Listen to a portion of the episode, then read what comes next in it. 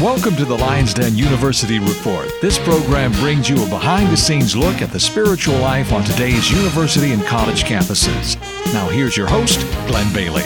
The following program was previously broadcast. We are very much uh, biblical Christians. We believe that every human being is made in God's image and is valuable and has great worth. And we believe human life begins at conception when uh, the uh, sperm and the egg unite. There's the, the blueprint for a new person. Uh, it's not the mother's blueprint or the father's blueprint, but it's a brand new human being. And so uh, we're very pro life and uh, we believe in those ministries that uh, support life. We're here at the a pregnancy resource clinic in State College, which is the site of the station uh, WTLR that produces our program.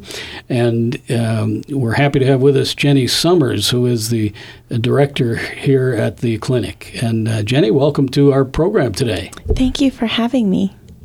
And you are the director here of this center. It's quite a, uh, a facility, a beautiful facility that you have. Thank you. Yeah, I um, became the executive director in 2008. Um, I worked in uh, for 10 years um, doing reunification work for families that were separated due to abuse, neglect, and delinquency. Um, fresh out of uh, Lancaster Bible College, that's what I did for 10 years and right. really learned how to serve people well um, in a secular environment, um, work my way up in the career ladder, and learn how to be a supervisor, what it's like to work in the nonprofit field. So when this job um, came open, I, heard, I learned about it on WTLR. Oh, okay, great. And um, I had some friends encourage me to apply, and I know that it it was a huge leap of faith on my part. One believing that I had the skills to do this job, but also from the board of directors hiring me. I know at,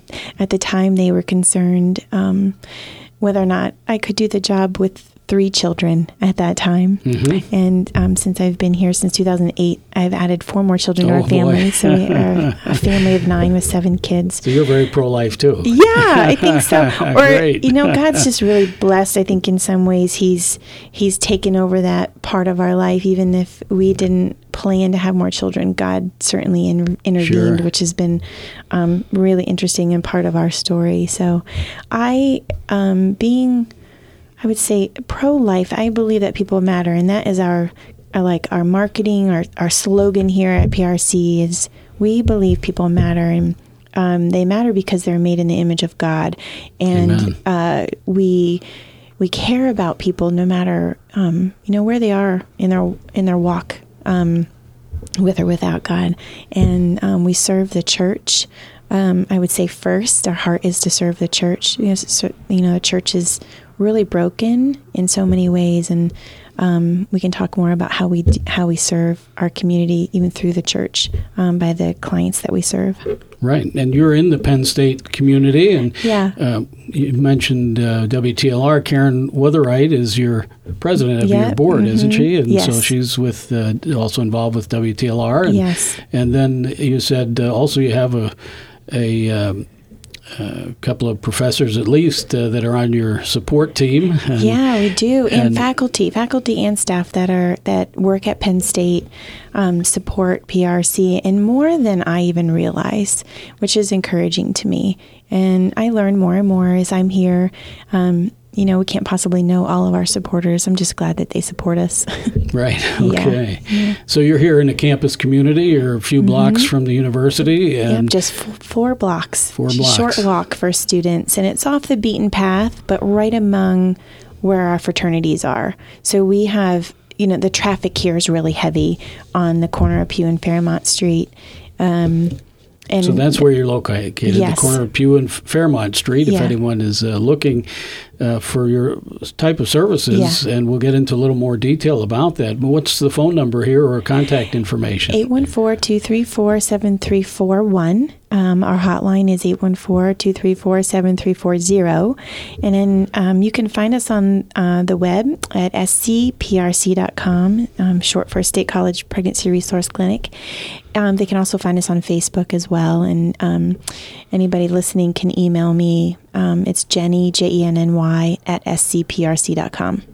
Great, great. Okay. So uh, then here in a university setting, I'm sure you know, your clientele includes a percentage of university students and a percentage of maybe high school and other uh, people in the age group uh, that you deal with. Tell us a little bit about your clientele. And I notice here uh, your statistics show your number of appointments here have really jumped almost more than tenfold since 2011. Yeah. And uh, last year, uh, 1,884 appointments. Right. And at this Wow. time this year, we're 5% above that, Oh, um, where we were at last year at this time. So um, over 80% of our clients are um, from the State College area, either the 16801, 16802, 16803, um, 05, um, and also University Park um, zip codes. So within uh, just a few miles away from our clinic, that's where the majority of our clients are coming from, which is the university student uh, population. But also, we serve, we do serve faculty and we do staff um, at Penn State, which is. Um, it's hard because but beautiful at the same time it's not just our students that are facing unplanned pregnancies or pregnancy related issues or sexual health issues um, every uh, i would say every one or most of our clients ha- have um, they're struggling with some kind of sexual brokenness. And um, whether they're having sex outside of marriage or they may be having an affair um, they may be um, struggling with same-sex attraction. Um, so we also serve the the gay community as well with our STD program, our STD testing and treatment, um, and that's beautiful as well. And that's through um, an agreement with the Department of Health. We've started that in 2012. So receiving a wide range of people, not just women. So for years, from 2000 to 2012, our name was a Women's Concern Pregnancy Resource Clinic. And in 2012, we changed our name to just Pregnancy Resource Clinic so that we'd be more welcome to a broader range of people who need our services. Sure. Um, so yeah, in 2011, we had 148 appointments, and um, that was that was an average. We would increase that little by little, and that was mostly um, female clients who needed a pregnancy test and an ultrasound. Right. I would say, I, I felt in 2008 when I came here, we were not we were not um, uh, reaching our potential. We were not. Uh, I, I I started praying to the Lord that He would bring people to us. I thought we need to be serving more people, and just because we don't have a local abortion clinic here in State College does not mean that our clients or the, the people in our community aren't having an abortion. They're just going to Harrisburg, then going to Pittsburgh, Philadelphia, Erie, and then they're coming back here. And so we have a great number of post abortive women and men who need our help as well. Uh, so we, we just uh, were uh, attending the uh, and, and these kind of centers are available around the country. Yes. uh, we were uh, my wife and I attended the. Uh, Expectation Women's Center uh, banquet in uh, Lewisburg, Yeah. Pennsylvania, just uh, recently. Yeah. And uh, th- those resources are, are out there, Mm-hmm. uh, but uh, not everybody's aware of them, and they are a blessing to the, the community. You just go to pregnancy decision line and you can look up in your zip code. So if this is the first time you're listening to this broadcast and you want to get involved in this kind of work, go to pregnancy decision line, put in your zip code, and you should be able to find a center that's close or nearby you. And if there isn't one, then go um, call CareNet. Um, down in Virginia, or email them and ask, like, how can I get a center started in my community?